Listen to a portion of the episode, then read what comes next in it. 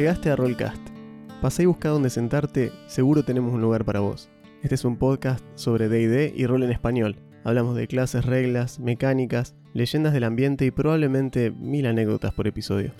Arrimate a la mesa, deja el celular, dale, tira iniciativa que ya arrancamos.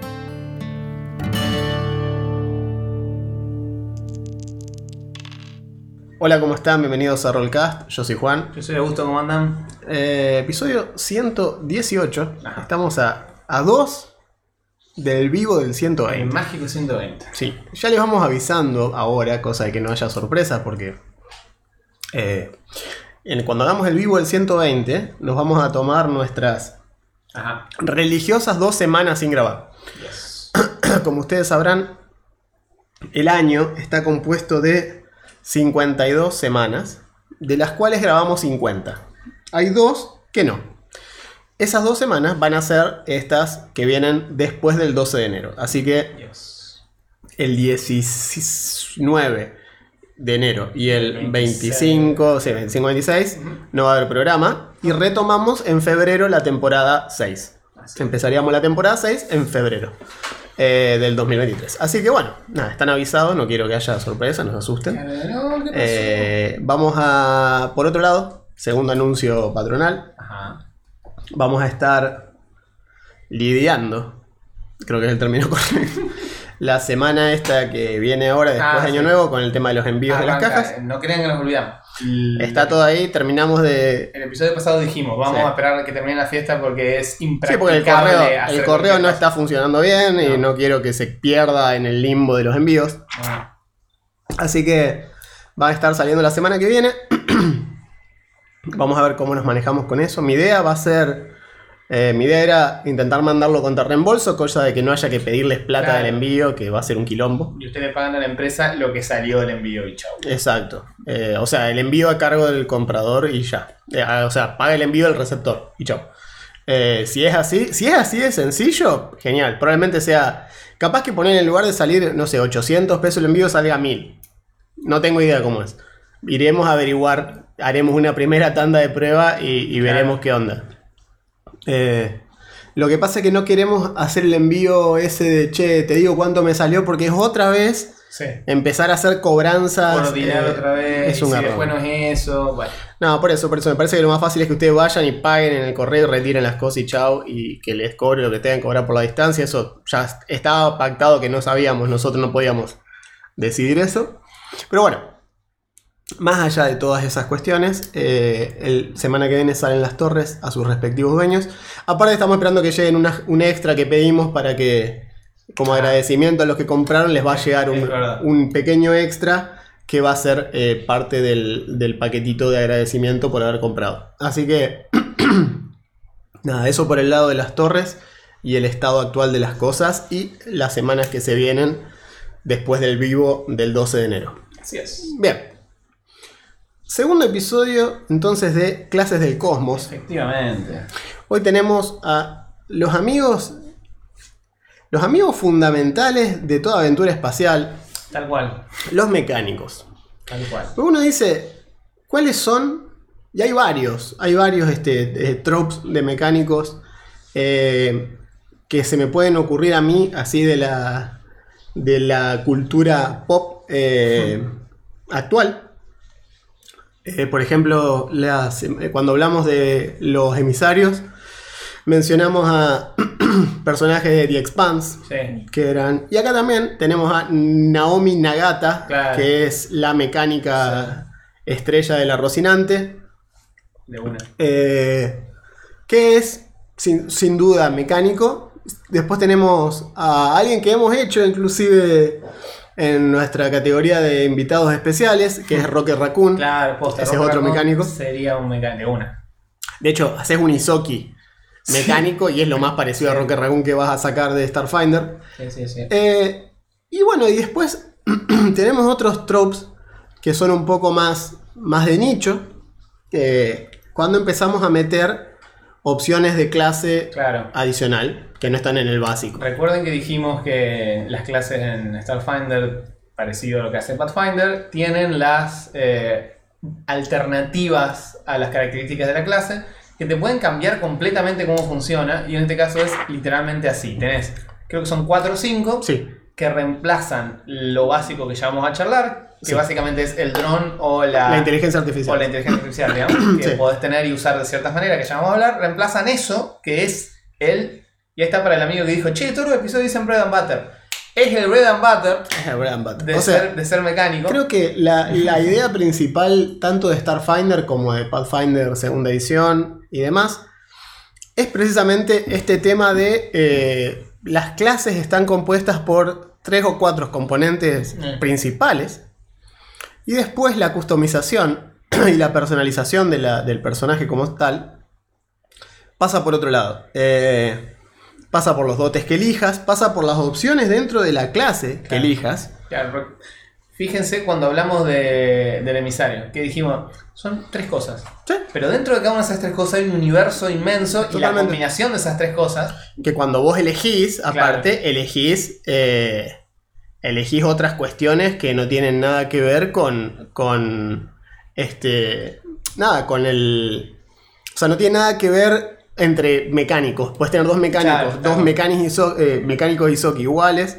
pero que los trucos de mecánico que eligen Sí. son radicalmente distintos y ninguno no, no sirve para lo mismo que sirve el otro. Pero comparten eh, estas herramientas básicas que son lo que define la clase como tal. ¿sí? Así que vamos a hacer un, un desglose básico del Sí. mecánico como tal. Primero, les leo la, la introducción. Sos un maestro de las máquinas de supercomputadoras avanzadas a simples motores magnéticos.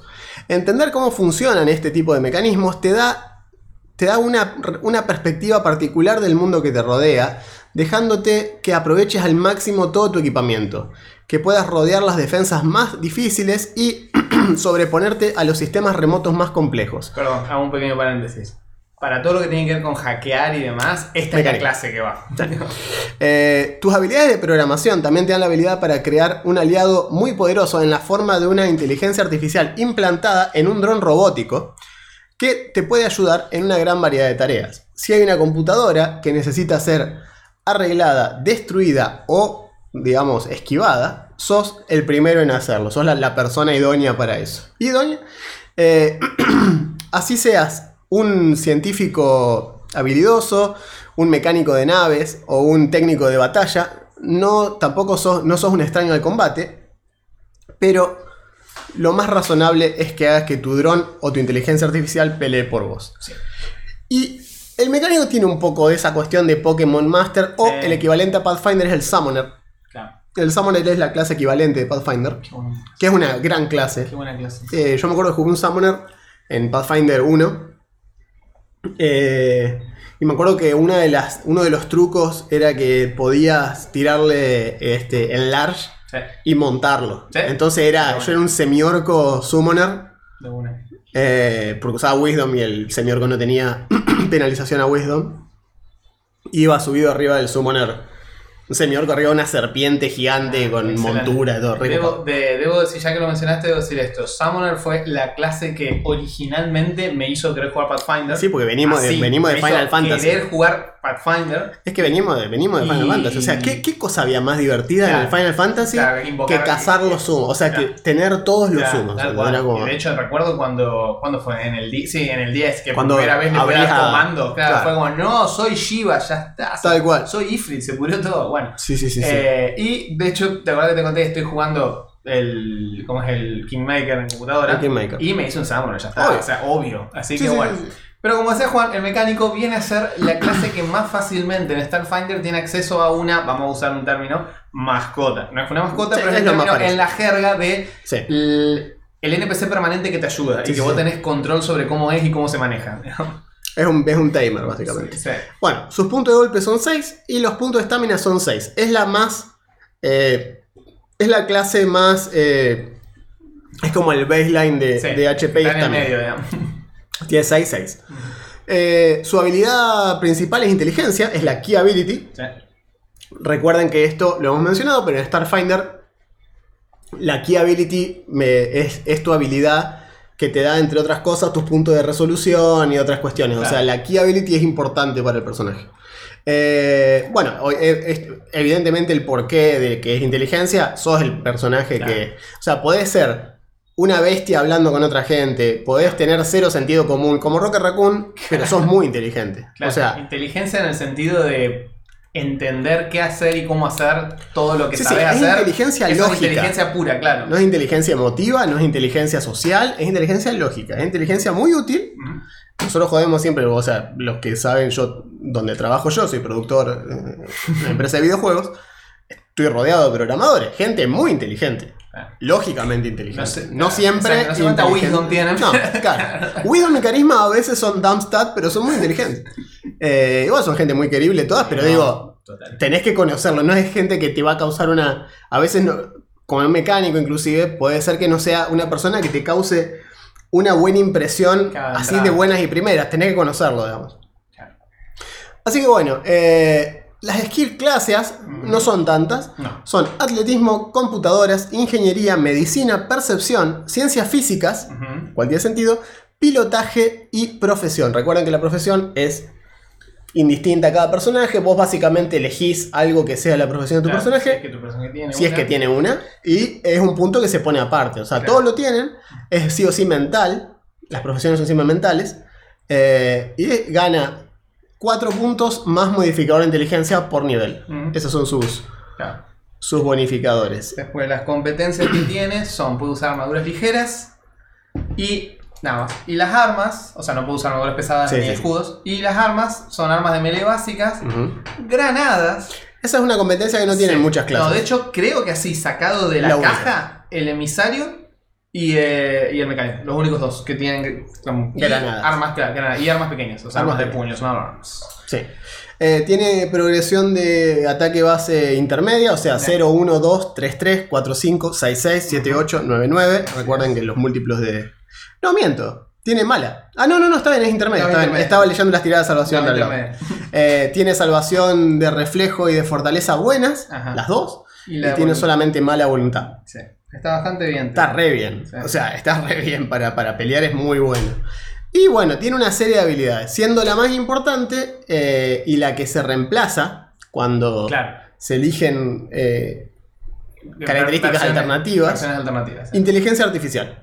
Es su, es su habilidad más importante. Básicamente puede construir una inteligencia artificial, o IA para hacerlo más corto, que es un programa sofisticado Y una película de mierda. Claro. Con el guachito de, que se puso de moda, pobre pibe, boludo. el de No, veo gente el- muerta. Después el desapareció. Después, no sé. Tuvo una persecución en auto, se lo puso de Es sombrero, verdad, no sé qué pasó. Sí, sí, fue una especie de mini No sé si fue ese que- pibe o fue. No, creo que fue. No, el que tuvo eso no, no fue ese, fue Anakin. Ah. Que le arruinaron la vida al pibe porque cuando hace episodio 1, la gente, porque siendo la verga que es la gente, el ser humano como, como en, en su máxima expresión, le empiezan a hacer... Imagínense, estamos hablando de los albores de Internet, año 2001, Claro. eh, es episodio 1 más o menos, por ahí. 99, sí. No, sí, entre el 99 99 y el 2001, Ajá, estoy ahí, no exacto, sé. sí, sí, ahí, porque ahí. Matrix es del 99, Ujú. creo que episodio 1 del 2000, eh, pero por ahí anda. La cuestión es que le empiezan a hacer como un bullying a este, a este pibe, onda las críticas, ¿viste? Como diciendo, qué desastre, cómo este pibe va a ser Darth Vader. Estamos hablando de un nenito de 7 años, ¿entendés? La cuestión es que le arruinan la cabeza al pibe. Y al punto que el vaguito, a los ya 10 años, él estaba curado, después no quería actuar nunca más, no quería aparecer en ninguna película nunca más. Lo cual lo llevó por un- una espiral descendente de descontrol absoluto, como la mayoría de los actores eh, juveniles. Eh, así que tengan, eh, tengan cuidado si alguna vez van a tener un hijo, no sobreexponerlo a este tipo de cuestiones, porque después se convierte en Darth Vader en serio, se pone el auto de sombrero, amenaza con matar a la familia y otras cuestiones. Bien. Volviendo a esto, A este producto, esta IA, es producto de tu propio genio, mucho más avanzada y complicada que cualquiera que esté a la venta. Esto es importante. Pero dice, está un poquito, está cerca, pero no llega a tener, me, digamos... No es, con- no- no- no es consciente, sí, no es consciente de sí No mismo. es una personalidad aparte, completa y No separada. es Jarvis de Iron. Man que dice, Claro. sí, señor Stark, estuve hablando de esto y además le mandé a la señorita Pepper Potts. No, no llega a ese punto. No es Friday o, o Jarvis, pero casi. Solamente vos sabés los secretos de su creación y cómo operarla. Tu inteligencia artificial puede tomar una de dos formas. Y estas son las dos Claro. formas básicas que nos da el manual. Una es el dron, Y la, etro- la otra es la exocortex, o sea, el, Una exocorteza. es una exocorteza. Elegís una de estas dos en tu primer nivel de mecánico y una vez que hiciste selección no se puede cambiar. Entonces, antes de pasar a la explicación de qué son esas dos, esta es la habilidad que se cambia. ¿sí?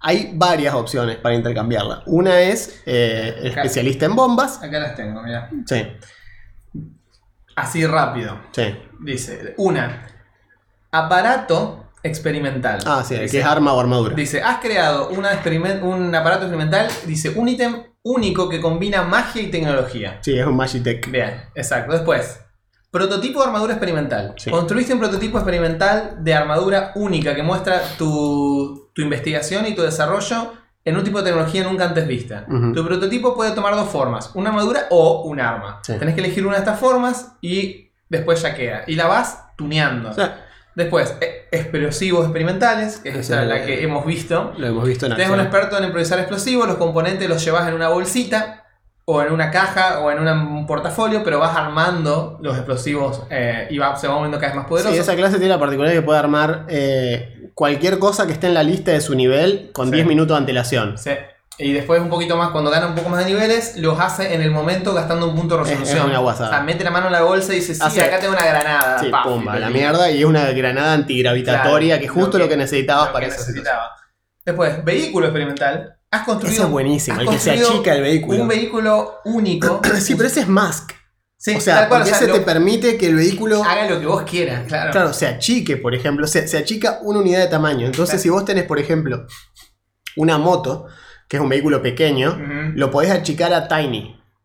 O sea que podés tener la moto. eh, eh, no sé si ustedes se acuerdan de Mask. Los que se acuerdan de Mask, Exacto, que tiene Sabrán que el Una- niño- Una serie de los 80. el niño de la serie, el hijo del, Sí. del hijo del camionero, que era el principal, eh, tenía una motito blanca que era como un scooter, que cuando no la estaba usando Era- se transformaba en un robot. Era el Arturito con patas. Era, era un Arturito que tenía una sola rueda, Sí. pues las dos ruedas se le unían Sí. y quedaba como un monociclo, como un giroscopio con monociclo. Que esa era la mascota estúpida del programa, ¿no? El típico bichito que Sí, viste, tiene sí. voz de pito, dice estupideces y te gana que muera, no muere nunca. El orco de su. El orco, de el orco. Pero orco de última era un mago, este bicho no, No. sirve para una mierda. Joder, se. Se convirtió en un scooter en la cual andaba el pendejo. Claro. Pero la funcionalidad es la misma que acá. Es decir, podés tener a la Encima se controla. El del vehículo es buenísimo, porque lo controlás onda por control remoto. Lo controlás con algo que ya vamos a mencionar, que es el rig. El rig, el custom rig. o sea, que es un aparato tipo datapad super copado sí. con herramientas y más Imagínense el Pip Boy del Fallout Claro, o, la, o la Omni Tool del Mass Effect. que los mecánicos tienen y pueden hacer muchas cosas con eso. Sí. Eh, y bueno, y eh, entonces acá, es- esa, esa de la del vehículo, te juro, te la estaba leyendo. Yo decía, qué gana de hacerme este, este, este particular. El del vehículo. El del vehículo me encanta, porque aparte haces un mecánico que sea así, viste, bien tuerca, como diría mi viejo, ¿de dónde este? De, Ar- de Arrecife. Son tuerca en Arrecife. No sé, la verdad que no sé. ¿Hay alguno de Arrecife que nos esté escuchando? Claro, Confirmen. Decir que siguen ¿Qué tan tuercas son claro. los de Arrecife? Encima, el- la traducción en, en- en inglés es Gearhead, Sí. que es como, o, o Wrench Monkey, o cabeza de, de tuerca. Gris Monkey, que le dicen a los mecánicos. a los mecánicos. Eh, y esto es como, bueno, son, son re tuerca, Arrecife, Arrecife, ciudad tuerca. Eh, así que nada, el, el bicho este está bueno porque podés achicar el vehículo y llevarlo con vos y con una acción bonus como que lo agrandás a onda. Capsule Corp y se abre al tamaño normal.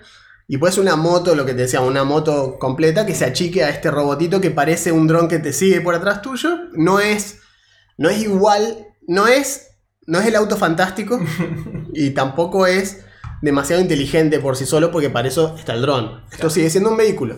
Pero es un vehículo que lo vas a ir mejorando y mejorando Claro, y mejorando. lo vas- estamos hablando de nivel 1. Claro, eh, como lo que decíamos de comparándolo con el, el Summoner, es eso, digamos, el vehículo tiene una, hay una serie de reglas, de, de puntos y módulos y demás, que vos vas tuneando el vehículo a medida que vas consiguiendo distintas cosas y subiendo de nivel para hacer lo que vos quieras. digamos. Claro. Así, bueno, yo quiero un hovercraft que se convierta en avión y no sé, y tiene misiles. Bueno, dale, sí. ¿Por qué Así no? es. Es, ¿Por qué es no? eso, digamos. Entonces, Sí. Eh, esto es recién nivel 1, ¿no? Pero bueno, las básicas, las que están en el manual, que Sí. ustedes lo abren y dicen, a ver qué tengo acá, son dos. Y son Sí. el dron y el exo, la exocortex. Exactamente. El dron dice, empezás a jugar con la idea de un robot poderoso para almacenar tu inteligencia artificial. Vos construís y creás y manejás este dron, el cual te acompaña en tu aventura y es capaz de combatir espionaje y realizar otras tareas especializadas. A medida que vas ganando niveles, tu dron avanza en sofisticación y gana habilidades adicionales. Mientras el valor de tu dron es realmente inmenso, solamente vos, con tu extensivo conocimiento de cómo funciona y sus medidas de seguridad, podés ser el único que puede intentar operarlo y repararlo. Eso es importante porque lo- un mecánico que no sea el dueño del dron no lo puede arreglar. Claro. Porque es como Anakin haciendo a C-Tripio en el Tal garage. De hecho, Él solo sabe cómo funciona. De, hecho, sí, es un mecánico. esa parte de la vida de Anakin es un mecánico, mecánico. de Starfighter. sí. Tal cual. De hecho, sí, porque más allá. O sea, es como. Anakin es Mechanic Solarian. eh, si lo pasamos a Starfinder, es un- tiene niveles de mecánico y después todo Solarian, pero tiene niveles de mecánico. Sí. Porque de hecho habla con drones, es, Sí. es un mecánico excelente, es Tiene buen piloto. en pilotaje, tal cual. Tiene, tiene niveles de mecánico y después todo Solarian, pero tiene niveles de mecánico. Eh, y de hecho hay, por ejemplo, vos cuando los drones están hechos de un... Tienen chasis Sí. y mods. Ujú. Los mods son modificaciones que a medida que vas subiendo de nivel le vas instalando y sacando que le dan capacidades distintas. Y el chasis es tanto la forma física como cómo arranca la vida, eh, digamos como el, el uso. Tenés el chasis de combate, el chasis de espionaje. Y hay un chasis de protocolo, estilo, es un droide hecho para ah, cuestiones Socializar. sociales. Estilo un citripio, digamos, Es un citripio, básicamente. Oh my. claro, básicamente. Puede, puede no tener esa personalidad. No, no, no, no. no. Si es un droide de Pero si es un protocolo. protocolo, todos esperamos que sea así. Para mí hay dos opciones con androide que hable. O tenés el del Kotor, Mm. que era el androide asesino Sí, ese que era un tarado. cual. Acá se llamaba eh, Ay, no acuerdo. AK-74, El creo que que se llamaba. El, que, el de los flashbacks. El que, Creo- que- exacto, que, que- ese. que era un, era un psicópata. Literalmente era un psicópata. Sí, sí, sí, era Kotor AK-40, es AK-74 me parece que era, no, no 47. Pero era acá HK-47, perdón. Es HK-47. Un Gran, androide gran personaje. totalmente un tarado de mierda eh, que se la pasa. Encima vos, los, los droides en Star Wars tienen como un, un chip de personalidad. Y había una quest del ese personaje que era para cambiárselo. Eh, pero realmente no tenía mucho sentido porque la- lo divertido de HK-47 era como que te decía, bueno, te hago caso, en realidad ojalá se mueran todos ustedes, bolsa de carne asquerosa, pero bueno, iba, iba con mi bolsa. Bueno, y léete la Exocortex, así hacemos Bien, la dice-. La exocorte la exocorteza. Dice un procesador artificial que interactúa y aumenta las capacidades de tu cerebro biológico y tus Ujú. funciones cognitivas. Te puede ayudar en una serie de tareas desde el combate a la infiltración digital. Dice, tu exocorteza está implantada en tu cuerpo físico o en tu cerebro, similar a un a como si fuera hardware cibernético, Sí, decir, un- una mejora cibernética Sí. Dejando que esta inteligencia artificial acceda a tu mente y te dé información. Mientras ganas, cuando ganas niveles, tu exocorteza mejora en sofisticación y en capacidad de procesamiento. Vos sos el único que puede interactuar con tu exocorteza. Es muy bueno. Sos una mezcla entre Cable, que tenía acceso a la, la red, eh, la, ¿cómo se llamaba? La. eh, intra, eh, no me acuerdo si le decían como intranet o una cosa así, que era la- lo, que, lo que accedía a Cable, que era, que era como que podía acceder a cualquier dato que hubiese flotando, porque piensen que esto es X-Men de los Sí, 90. era la data esfera, Sí, algo así. algo Que así. era esta como, ¿qué es esta cosa? La internet, Claro, esta y a- cosa y nueva aparte inalámbrica, en ese momento era como... inalámbrico, rarísimo. Entonces, eh, Cable podía acceder a eso y aprender él o redirigirla. Entonces podía crear sobrecarga de datos. Por ejemplo, me acuerdo que una que estaban todos los, los guardaespaldas del presidente y aparece, está Deadpool y Cable, que trabajan juntos durante bastante tiempo. Eh, y porque Cable venía del futuro, en fin. La cuestión es que Cable, para distraer a los guardias del presidente, les descarga en menos de una milésima de segundo toda la discografía de los Backstreet Boys y las reproduce toda junta en menos de un segundo. Entonces los tipos tienen una sobrecarga sensorial tan zarpada que quedan como bobos un rato como para escaparse. Eh, pero una cosa así, porque encima te hace aprenderte lo que te descarga, es como que te. Te, te- te empuja el conocimiento dentro de la cabeza a una velocidad. Onda Matrix, viste, Neo cuando dice se Kung Fu, Claro, que ya le, cae sangre en la nariz como diciendo tu cabeza está procesando demasiada data al mismo tiempo. Está empezando a creer. Eh, pero sí, la exocorteza es eso. Te vuelve básicamente un hacker más virado al lado cyberpunk. Tenés literalmente un chip que te mejora tus capacidades. Estás enhanceado. Claro, no, es eso o el dron. Es eso el dron, exacto. No puedes hacer las dos cosas. Ujú. Podés comprarte Claro, un implante después, pero no es lo mismo. El implante solamente te va a dar No. eh, para acceder remoto a una terminal o para, qué sé yo, para te va a dar un más 2 a los chequeos de, de esto, o más 3 o lo que sea, pero no es la exocortex. Claro, nunca va a tener las habilidades muy zarpadas que tiene la exocorteza. No. De la misma manera que vos puedes conseguirte o comprarte un robotito que nunca Claro, va a ser, un dron. nunca va a tener las capacidades de tu dron. Ni va a ser customizable, ni va a seguir subiendo solo, Exacto. progresando junto Eh. con vos, que es lo que hace el exocortex y el dron. Bueno, también a nivel 1 ganás bypass, eh, que es esto que hablábamos al principio, ¿no? Lo que te hace, básicamente te empieza a shapear como mecánico, como hacker, te permite meterte en sistemas de computadora y eh, aparatos electrónicos. A nivel 1 ganás un más 1 de Inside, o sea, un más 1, no me acuerdo cómo es la traducción, eh, pero un más 1 intrínseco, Sí. creo que es intrínseco. eh, a computadoras y a ingeniería, chequeos, digamos, de computers y de ingeniería. A nivel 5 y cada 4 niveles ganas más uno más. Es un bonus pasivo que por ser mecánico sos mejor, Mejor. haciendo esto. Ya está. Es así de fácil. Y bueno, lo que hablábamos hoy, lo que mencionábamos, el Custom Rig, Claro. es la última habilidad que ganas en nivel 1. Sí. Y es esto, un, una herramienta especializada, o sea, un set de herramientas especializados que puedes usar Sí. para hackear sistemas e ítems. Tu Custom Rig puede ser configurado para llevar, para ponerse en un slot de armadura, porque las armaduras tienen slots, Tienes slot de mejora. o sea, puede ir ahí, o se puede instalar como un como una aumentación cibernética, que es lo, como el exocortex, en tu cerebro directamente. Lo cual, fíjense que dice, se puede combinar con un data jack Jack, por el claro. mismo precio después cuando instalás el data jack. O O sea, Cyberpunk sacamos el cablecito de acá. cablecito acá en la nuca, Claro. club, y lo conectás a una computadora, lo que sea. Esto puede ir puesto en tus ojos, en un brazo, donde vos quieras. Y lo que mencionábamos hoy, hay varios ejemplos en, en la media popular de, de- de custom rigs para que ustedes se den una idea y lo, lo, lo hagan como se den una idea más rápida de lo que estamos hablando. Una de las más sencillas es el Claro, tal cual. del Fallout, ¿sí? Ese brazalete que ocupa toda la muñeca, todo el antebrazo izquierdo y que tiene una pantalla donde accede a herramientas de hackeo. Por ejemplo, cuando ustedes hacen, hacen hacking o algo así, suele irse a ese aparato. O, por ejemplo, ¿qué otro juego? Jugué hace poquito que el Eh, hacking pasaba por ahí también. Mira, en el, Bueno, el Cyberpunk mismo, el Cyberpunk mismo, en el Bioshock El- 2. el Bioshock en el 2 no Bioshock tiene. 2, no el 1, el No, 2. es cierto. Tenés un aparato en la muñeca que vos Es tirás cierto. un dardito que te permite interactuar Sí, remotamente sí, sí. y hackear remotamente, por. Es cierto.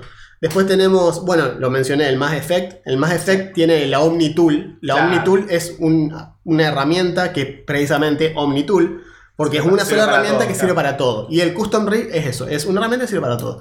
Y el Custom Rig tiene una cuestión aparte muy interesante, que eh, lo podés guardar y ocupa siempre, o sea, fíjate, en- lo podés configurar alternativamente para hacer una tableta, un celular Sí. o algo Ah, que se pueda el- llevar en la mano. O sea que lo podés. En el Deadloop. En el Deadloop tenés El la- porquería, es- el, es- el Hackamagic, que es la cosa que te permite Sí. hackear a distancia. Claro, ese también lo estoy viendo hace, jugando hace poco. Eh, básicamente lo que te permite hacer esto es, si no lo querés tener así, lo puedes tener como un aparatito, que puede ser un celular, lo puedes tener como si fuese esto y lo tenés para... Y eso ocupa, siempre ocupa eh, un bulk y lo podés guardar eh, en cualquier parte de tu armadura o de tu persona que te permita tener un bulk. Inclusive los, eh, por ejemplo, el buche de un Isoki, los cachetes, Sí. lo pueden tener siempre guardado ahí. eh, o ese tipo de cuestiones. Lo importante de la herramienta, Claro, ¿para qué sirve? digamos? exacto, es que cuenta como el tool básico para cualquier chequeo que intentes de computación e ingeniería como si tuviese las herramientas. Claro. Es decir, muy similar para los que vengan de quinta a las herramientas del artífice, que se llama, Claro. la habilidad del artífice se llamaba la herramienta correcta para el Claro, trabajo. Tool Photoshop, que era como, bueno, nunca te van a encontrar en el momento que digas, ah, si yo tuviera X cosa, Exacto. podría hacer esto. No, Por bueno. ejemplo, la, la típica, ¿no? Que una cosa que nos puede pasar en el día a día. ¿No tenés un adaptador Thunderbolt a HDMI? Mm, No. claro, Uh, y es sábado. claro. bueno, hasta el lunes cagamos, ¿no? Este, el monitor queda así. Listo. Bueno, no. Llegás de viaje a otro país. Exacto. ¿Cómo eran los enchufes? No, no te puedo A Londres, que tiene Claro. que es dos y uno de Eh, plástico abajo así, largo. medio extraña, así como, bueno. La Play 4 mía tenía ese. ¿Ah, sí? Y tenía un fusible en el enchufe, era buenísimo. Ya, sí, Sí, eso, sí. eso- eso está bueno. Muy zarpado que tenga un fusible en el enchufe, pues si explota, explota eso, digamos, Claro. genial. Eh, bueno, Así que imagínense, esa es la cuestión, ¿no? Una, falta un adaptador, falta, o el lenguaje de programación no es uno que, que estás acostumbrado a trabajar. Eh, el, el custom rig resuelve esos problemitas, ¿no? El Custom Rig de nivel 1 te permite reemplazar cualquier kit básico para tareas básicas. Exacto. Más adelante vamos a ver que se va te permite después emular eh, como kit de herramientas específicos. Es decir, ah, bueno, esto necesito, qué sé yo, para hackear esta computadora necesito cierto tipo de software específico. Bueno, Claro. el de nivel 1 no va a tener eso, pero No. más adelante empieza a emular otras cosas. Bueno, si se llega a pasar algo que te... O sea, aparte, una cosa adicional, perdón. Si tenés un dron, podés usarlo para comunicarse con el dron en un canal encriptado Ajá. que solamente usa... Que solamente entiende el dron y viceversa. O sea, no hay forma de que te lo intercepten y te lo hackeen. Y se controla por control remoto hasta una distancia de 2500 pies, lo cual es una guasada, es un montón de, un montón de, de espacio. Eh, pero, si el custom rig fuese a ser dañado, destruido, perdido o robado, podés hacer uno nuevo con tu chequeo de ingeniería tu- o con tu kit de ingeniería, con cualquier, digamos, Claro. kit de ingeniería o de hackeo. O sea, o cualquier, básico. claro, cualquier básico, cualquier kit básico tecnológico. Entonces lo reconfiguras, los materiales, y en una hora de trabajo tenés un custom rig nuevo. Porque el chiste del custom rig es que es básicamente custom. Lo hiciste vos, de acuerdo a tus Y te necesidades. vos. Y lo sabés hacer de vuelta, digamos. Eh, podés solamente tener uno al mismo tiempo. Es decir, no podés tener otros guardados por si perdés el tuyo. No Claro. funciona así, porque es una habilidad como especial. Del... Recuerden que... Este es mi rig, hay muchos como él, pero Exacto, este es mío. pero ¿eh? este es mío. Eh, así que nada.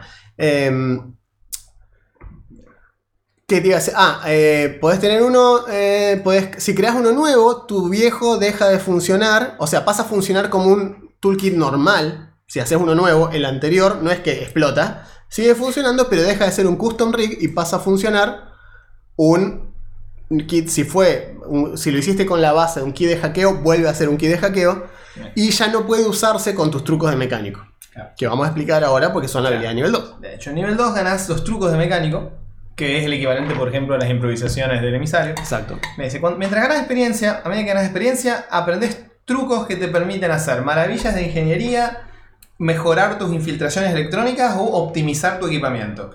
Algunas de estas son cosas que aprendes, otras son pequeñas mejoras cibernéticas que te haces a vos mismo. Dice, ninguna de las cuales tiene precio o cuenta en, en contra de, o sea, cuenta como una mejora cibernética real. Algunos trucos requieren el uso de un custom rig u otro equipo especial. Dice, aprendes el primero de estos trucos en nivel 2 y aprendes otro truco en nivel 4 y después cada dos niveles. Si un truco mecánico requiere una tirada de salvación para resistir, es la tirada de la dificultad es 10 más la mitad de tu nivel mecánico más tu modificador de inteligencia. Después, dice, a menos que se especifique, no puedes aprender los trucos mecánicos más de una vez. Y hay una lista, por supuesto que hay una lista. Una lista que Es una El- extensa lista. una extensa lista. Extenso relato, diría. el relato. El básico tiene unos cuantos. Tiene muchísimos el y después ha habido más, por supuesto que ha habido más. Así es. Eh, pero bueno, a menos que esté especificado, lo que decíamos, no se puede aprender el mismo truco más de una vez, exceptuando algunos que sí te permiten apilarlo. Claro. Onda, cada vez que lo apilás, mejorás esta habilidad o aumenta la dificultad o aumenta ese tipo de cuestiones. Pero son muchos y muy variados. Claro. Que puede ir desde. Les tiro un ejemplo. Dale. Un ejemplo. Esto es del, del básico, porque algún día vamos a hablar de, también de lo que hay en otros libros. Hay lindo material de Starfinder, pero este es básico. Escudo, escudo de energía, Energy Shield.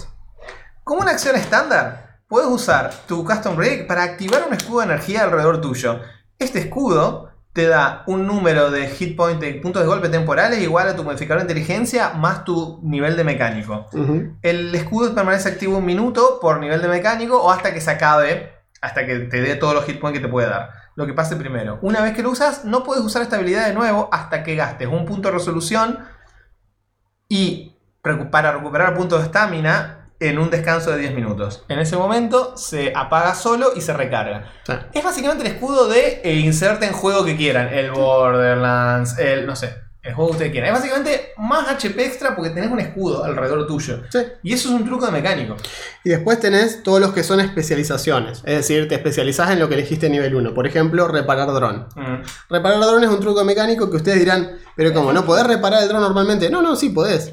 Esto lo que hace es que cuando invertís 10 minutos en reparar, En lugar de reparar 10% del HP del dron, reparas un 25%. Tal cual. Entonces es más del doble, eh, funciona, digamos, muy bien.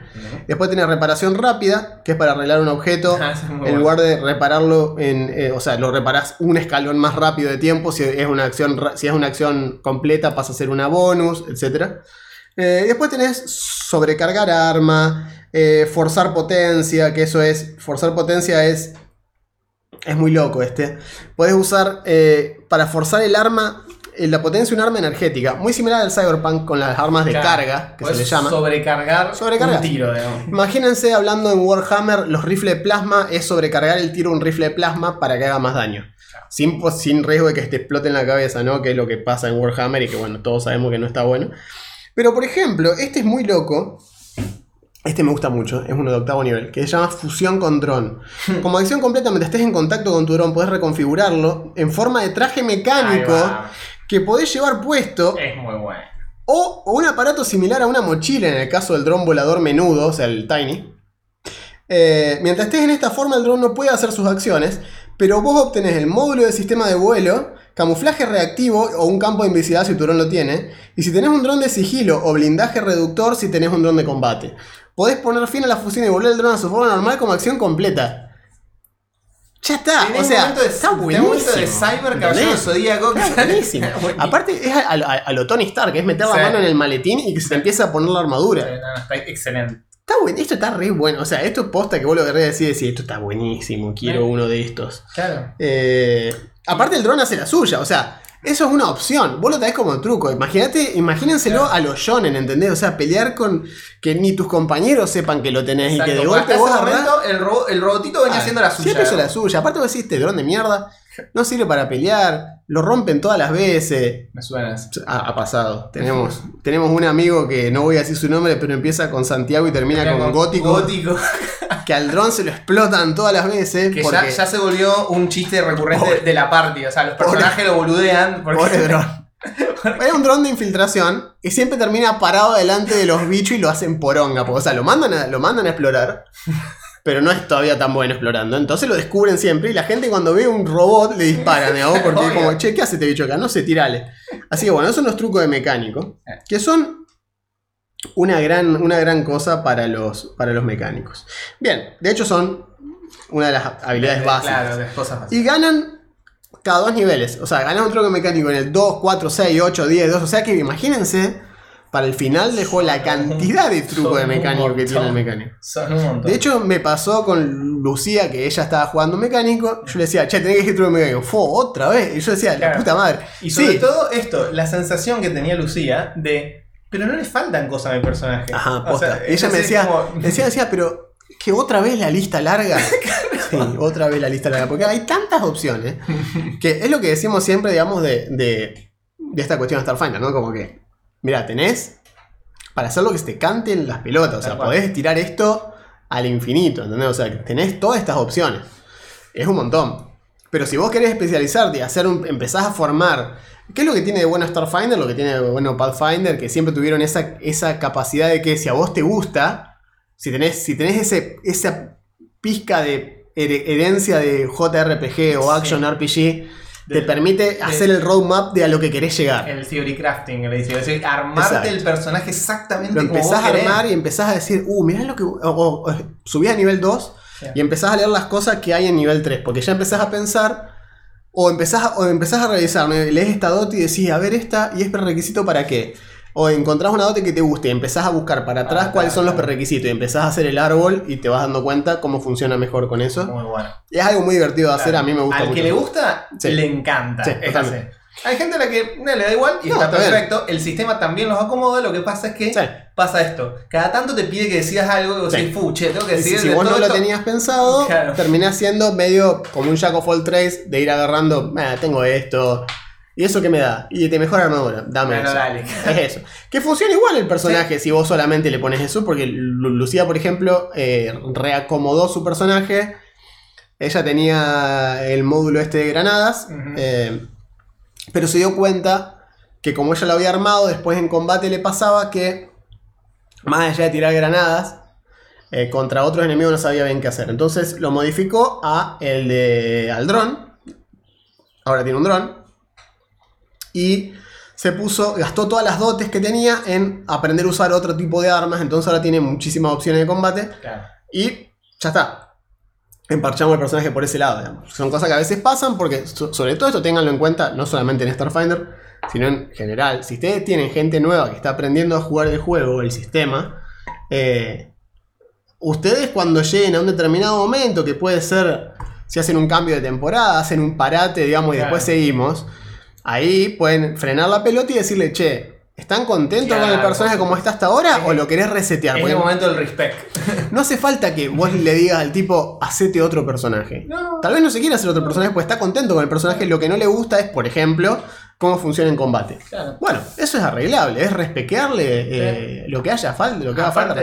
pasa muchas veces que todo de alrededor de la mesa estamos aprendiendo, entonces de repente lo que sonaba copado cuando arrancamos la campaña, Totalmente. ahora, todos estos meses después, todos nos dimos cuenta de que a lo mejor descubrimos, descubrimos cosas nuevas, esto no era tan útil, y Tal entonces de todo de común acuerdo decimos, che, la verdad que queríamos Sí. más algo así. Y Sí, sí, y Es que hay que hacerlo, digamos, perfecto, no, o sea, no hay que tenerle miedo, digamos, a esa cuestión No, porque aparte el mucha- respect no te hace nada. Aparte muchas veces, como en este caso que contó Juan de Lucía, es un tema mecánico que no tiene nada que ver con nada de la historia ni ningún momento. O sea, no afecta en nada que de repente eh, Pandora, que se llama el personaje, haga otra cosa en combate. No solamente eso, sino que el manual mismo te ofrece un ítem que te permite Ah, respetar sí. los últimos tres niveles del Sí, personaje. Sí, sí, como que te dan la solución y dice, vos necesitas algo mecánico que te deje hacer esto, mató. Exacto, porque esto es como diciendo, che, capaz, sobre todo en esto, ¿no? Que vos en- elegís eh, lo de la inteligencia artificial a nivel 1 y después no lo puedes cambiar. Claro. Capaz llegás a nivel 3 y te das cuenta que lo del dron no fue una buena idea. Y lo querés mantener dentro de las reglas. O sea, por ahí estás jugando Starfinder eh, Society, entonces estás jugando eh, en juego organizado, que se le llama. Entonces tiene que ser legal, no puede ser una acomodada que te hace el DM y te dice no, de ahora en más, porque tu personaje ya estaba registrado como mecánico 3 y con Claro. estas cosas. Entonces, si vos comprás ese ítem, es como que por las reglas respequeás el personaje de nivel 1, 2 y 3 eh, a una configuración nueva y es legal. Es una configuración legal que vos haces porque respequeás el, el personaje de cero. Bien, en nivel 3, como todas las clases, gana la especialización con armas, que esto Claro. simplemente hace. eh, básicamente te da bonificar la tirada de ataque con el tipo de arma en los que. con todos los tipos de arma en los que seas competente. En este caso, granadas y armas, Armas ligeras. ligeras. Y después gana sobrecarga. La sobrecarga. Dice, como una acción estándar, puedes provocar una especie de cortocircuito en un dispositivo electrónico que incluye la mayoría de las armas de largo alcance de energía, armas de melee que tengan el modificador potenciado que requieran energía, digamos, no un palo, sino un palo que tenga un láser en las puntas. No el palo de pegar más 3. Claro. O una mejora de armadura, una única mejora de armadura. Esto hace que ese dispositivo deje de funcionar por un round, por una ronda. Esta sigue siendo el lío, por supuesto. las pelotas. Decía, hace que esto deje de funcionar por un round. Eh, la sobrecarga no, no hace que una puerta cerrada o una caja fuerte u otro dispositivo que está cerrado. Hola, sí. Hola, hermoso. ¿Estás buscando ese lío? Ay, qué sueño que tiene este cara. Pobrecito, el calor lo destruye. Lo mata, lo mata el calor. Decía, no hace que una puerta cerrada electrónicamente se abra, pero impide que alguien la abra durante ese momento porque no funciona el circuito. Claro. Dice, tenés que estar adyacente a este dispositivo para poder usarla. Si tenés un dron, podés usar esta habilidad en un dispositivo electrónico que esté adyacente al dron. Ahí ya está mejor. No tenés que pararte al lado del tipo que tiene la bazooka láser. Tu dron puede estar parado al lado del tipo que tiene la bazooka láser. tu bronce. Claro. Dice, si tenés una exocorteza con la habilidad de hackeo wireless claro. remoto, Hackeo remoto. hackeo remoto, podés en- usar esta habilidad en cualquier dispositivo electrónico que esté en el rango del hackeo remoto. Que es muy bueno. Fíjense cómo ya cambió la cosa Sí, sí, sí. si tenés dron o exocorteza. Si usás sobrecarga en, uno- en un ítem o una mejora de armadura que esté en, que alguien esté poseyendo, que alguien lo tenga, el dueño, el que lo tiene, puede hacer una tirada de salvación de reflejos para negar el efecto. Dice, sobrecarga no afecta androides, dispositivos cibernéticos, drones, armadura, power armor, o sea, armadura con energía propia, robots o criaturas que tengan el descriptor tecnológico. Sí, mecánico, sea. Dice, todo, todos estos seres o todos estos, estos dispositivos tienen un tipo de protección contra este Sí, tipo de es, es para que no puedas Dice. eh, hacérselo a un androide que es una raza jugable. Claro. U objetos que sean más grandes que tamaño medio. Claro. Dice, una vez que un dispositivo ha sido sobrecargado con éxito, la carga residual estática impide poder hacerlo por un minuto. Nota, cuando avancemos un poco más van a ver que la última regla que leímos, la penúltima, esa de no se lo puedes hacer a los robots, en un momento se va. Claro. Pero en nivel 3 no se lo puede hacer a los robots. Claro. Tiene sentido. Bien, eh, después ganamos. A nivel 5 gana ja- hackeo remoto, que es esto que estábamos diciendo recién. Eh, Eh, podés intentar hacer chequeos y demás a 20 pies.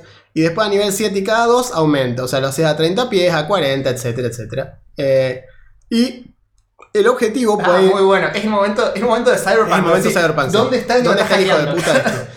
Eh, cuando te lo hacen, o cuando lo estás haciendo, mejor dicho, puedes hacer un chequeo de percepción o averiguar intenciones de dificultad 10 más una vez y media tu nivel de, de mecánico, más tu modificador de inteligencia para determinar de dónde viene el hackeo. Que eso es como en el Cyberpunk cuando te aparece el tracking que te, te- Claro. te- el tipo está arrastrando de dónde viene el hackeo. Que es un- una mejora que tenés que Es una adquirir, mejora. digamos. Bien. Después, en nivel 7 gana Expert Rig, que es de- la mejora del Custom Rig. Entonces, tu Custom Ring mejoró. Ahora, cada vez que lo usás para hackear una computadora, podés deshabilitar una de las medidas de seguridad instaladas en el sistema, exceptuando los firewalls. En adición a esto, ahora puede, usar, ahora puede usarse para cualquier. O sea, reemplaza cualquier ítem de especialidad, de ingeniería o hackeo de nivel 6 o Eso es menos. lo que habíamos dicho. Ahora ya no es genéricamente útil, ahora es especialmente Es útil especialmente también. Y tiene todas las habilidades de una computadora con el tier igual, digamos, a la, a la mitad de tu, de tu nivel, a la mitad de tu nivel efectivo de personalidad. O sea, se refiere. Porque vienen las computadoras. En la computadora del mundo Starfighter Sí. vienen como por.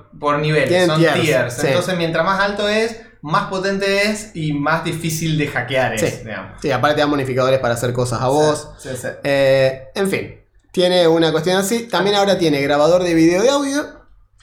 Y puede agregar módulos extra o contramedidas a tu custom rig al precio normal. Como Es si fuera una computadora. ¿eh? lo empezás a mejorar como si fuese una computadora, ya se vuelve más customizable, es mucho más customizable a nivel 7 de lo que era a nivel 3. Puedes usarlo para comunicarte esto como siempre, pero ahora no solamente con el dron, sino que ahora podés comunicarte en un canal encriptado con tu nave directamente. Eh, o sea, ya acá asume el juego que ya tenés una nave, obviamente, para esta altura del partido. eh, permitiéndote acceder a la data descargada por la nave y lo que haya, lo que haya recogido el transponder. El transponder, transponder en una nave, para los que no sepan, es como la baliza de identificación única de tu nave. Mm. El transponder es como un beacon que le da posición y le da data de motores, tripulación. Es como que tiene. Es el log interno de la, de la nave, básicamente, el transponder. Esto, si les interesa el sci-fi eh, y les interesa toda esta onda más allá de Star Trek, que es como. eh, es lo básico.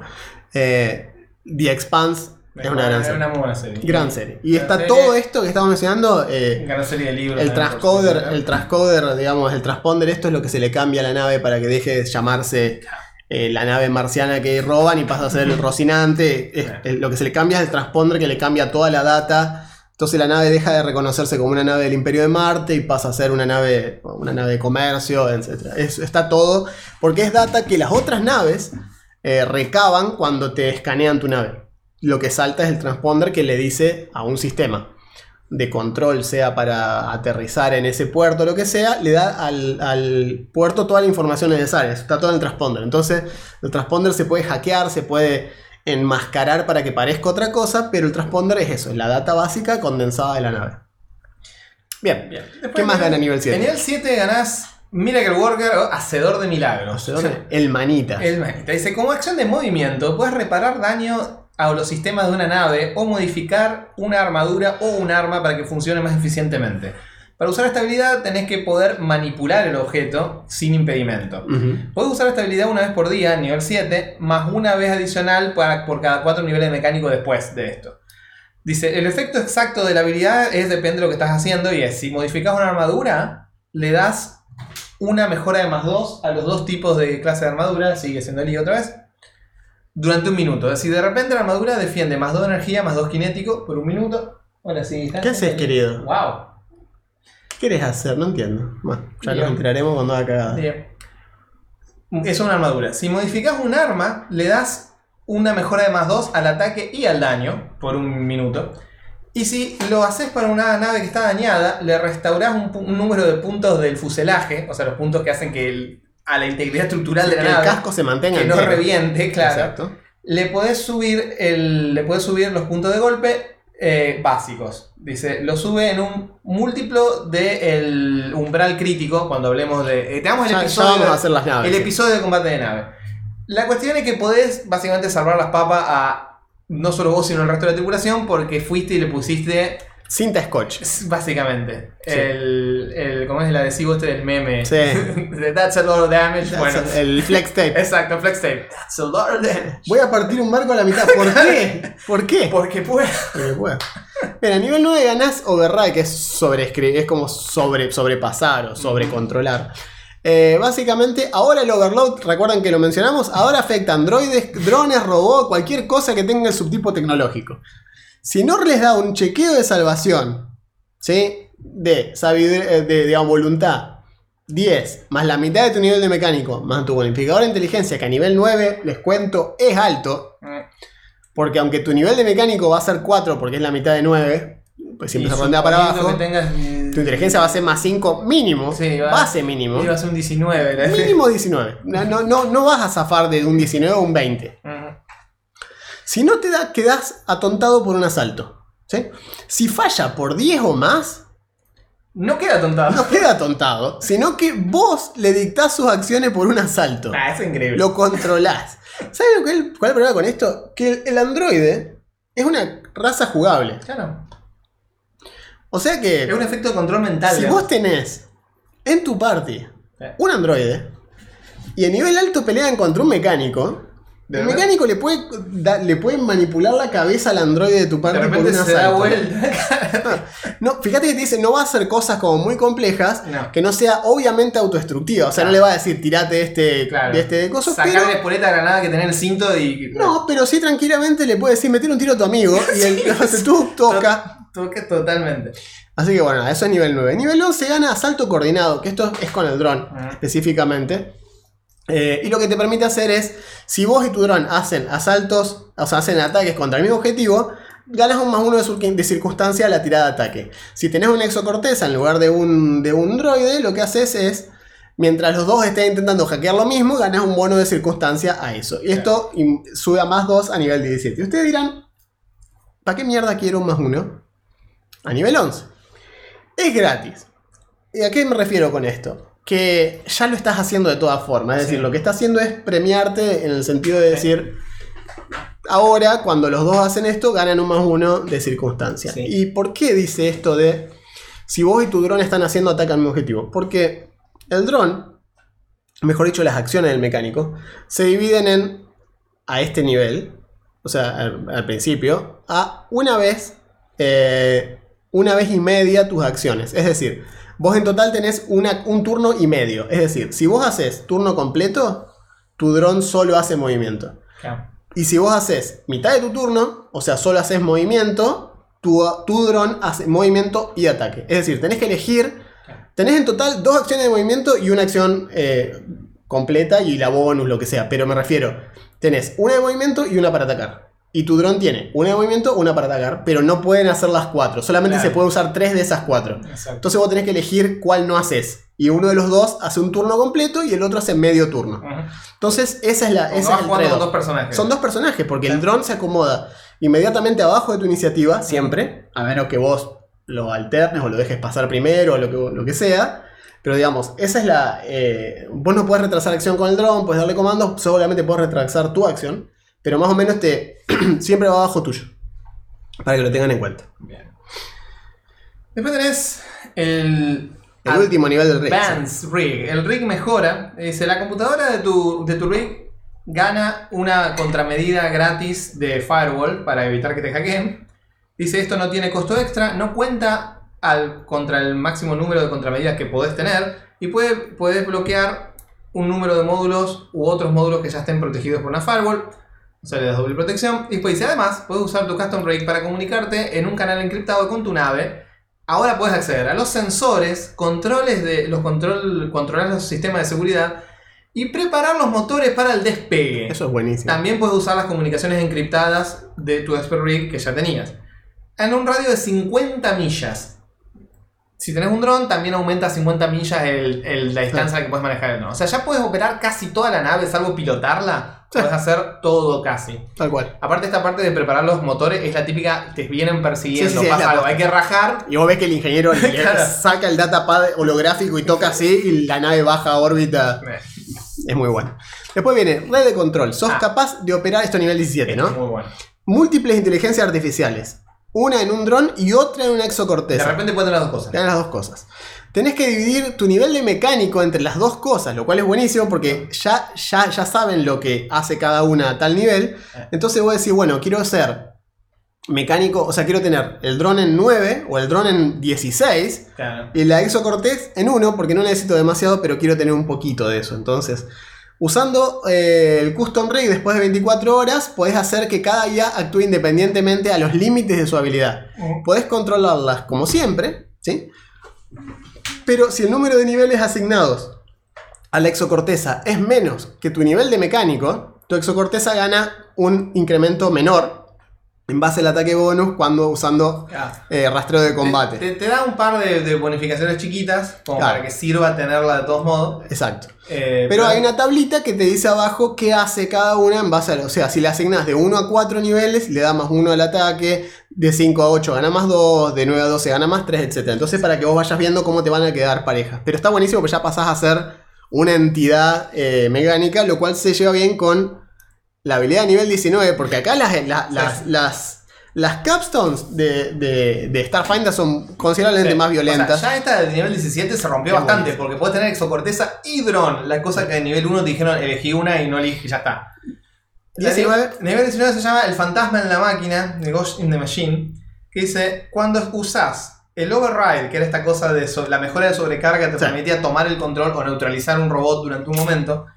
Cuando lo usás para afectar a un androide, un dron, un robot o una criatura que tenga el subtipo tecnológico, una, una víctima que falla su tirada por cualquier número, no más de 10, que Ahora era ya lo listo. anterior, Cagó. De repente le puedes dictar sus acciones por, un, por una ronda. Sí. Con las mismas limitaciones. Con las mismas limitaciones, pero agrega. Una vez que una criatura ha intentado la tirada de salvación, eh, la tirada de salvación, más allá del resultado, dice es inmune a este ataque A por menos. 24 horas. A menos que gastes un punto de resolución.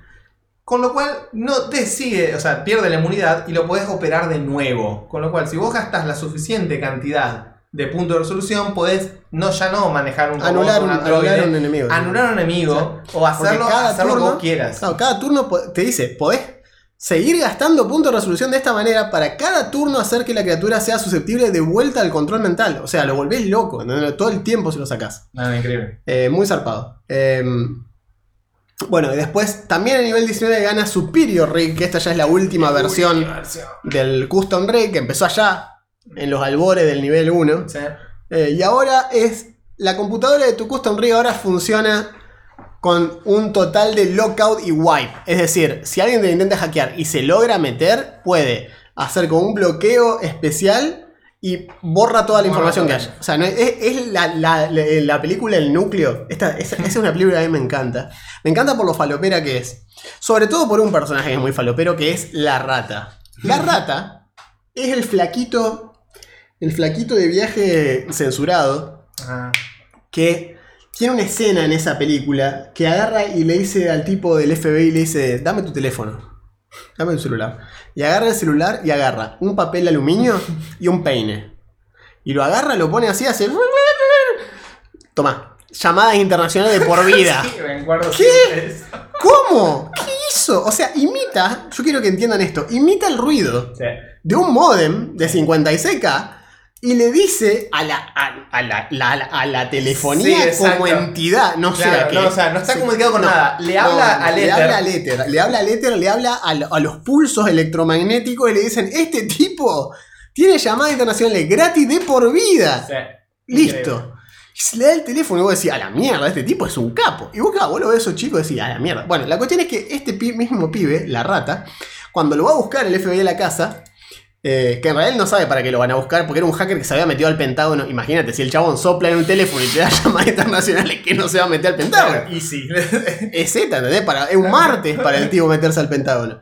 La cuestión es que lo va a buscar el FBI de la casa y lo primero que hace luego, esto me va a quedar para siempre, agarra dos desfibriladores que tiene al lado de la computadora, los carga y lo pasa por todo el rack de discos rígidos que tiene ahí y wipea toda la data y agarra y tira una torre de CDs, que en ese momento era top of the line, y lo revolea dentro del microondas y pone el microondas al palo, que empieza a saltar chispa para todos lados, como diciendo, así fríe toda la data. Bueno. El Superior Reg no le hace falta hacer todo eso y simplemente cuando alguien intenta meterse, no solo lo bloquea adentro, sino que wipea toda la data. Entonces Claro. el tipo queda, no puede, no puede volver a usar el jack y encima queda, no, no hay, no hay data. Bien. Eh, vos tenés una, eh, una autorización especial que nadie más puede entrar y no se puede recuperar la data por nadie, ni siquiera por vos. O sea, o sea vos la podés recuperar eh, con 8 horas de trabajo dedicado a eso, ¿no? Estas medidas de, contra, de contrameasure, igual que antes, no tienen costo adicional y no cuentan contra el número máximo de medidas, son adicionales. Además, se puede usar el custom ray para comunicarse en un canal encriptado con la nave. viene, el último eso ya nivel sabíamos. El rango, ¿saben cuál es? Planetario. Claro, el planeta y su órbita Y su cercana. órbita cercana. ¿Qué dónde anda? En la luna, que venga. Vale. Y eso te permite pilotear la nave a control remoto, ¿sí? de punto a punto, llegamos, de punto a punto del mismo planeta o de órbita al planeta donde vos quieras, ¿sí? Listo. Si tenés un dron podés darle comandos también al mismo rango, o sea, el, podés dejar tu dron en otra parte del planeta y decirle, che, vení. Claro. Y de- al rato se va a ver un puntito brillante en el cielo que viene y cae en el medio del campo de, de batalla el dron, así que ya para esta altura del partido es Robocop. Se está ¿eh? decir, el E ED209. Claro, ¿no? Bien. Y finalmente, nivel 20, tenés Tech Master o maestro de tecnología. Dice, sos un maestro de tecnología. Ya está. Podés Soy gastar, Goku. podés gastar un punto de resolución para construir cualquier arma tecnológica, armadura u objeto, ítem, a un ratio de un, Un minu- minuto por- un minuto por nivel de ítem o gastar un punto de resolución para convertir cualquier armadura tecnológica o arma en otra armadura u otra arma tecnológica Existente. que tenga el mismo valor a un ratio de un minuto por nivel de ítem. Entonces se dan cuenta que un ítem de nivel 20 le toma 20 minutos, ¿no? Es como. Claro. Dice, esto usa las reglas de crafting normales presentadas en el manual. Dice, pero el ítem que tiene que estar convertido cuenta con el valor completo. Porque cuando vos deconstruís cosas para hacer otras cosas, Baja el perdés valor. Bueno, acá no, acá es 1-1. Eh, cuando convertís un ítem en un ítem más barato, cualquier valor en exceso se pierde y no puede ser reclamado convirtiendo el ítem Sí, en no puedes hacer un truco Claro. de plata infinita. Claro, exacto. Pero sí podés agarrar decir, uh, no, bueno, agarro esta espada protónica y la convierto en Claro. esta bazooka nuclear Totalmente. antinaves. Bueno. Totalmente. Y solo te lleva, como dijo Juan, en el peor de los casos, 20 minutos. 20 minutos es lo máximo que te puede llegar a tomar, es brutal.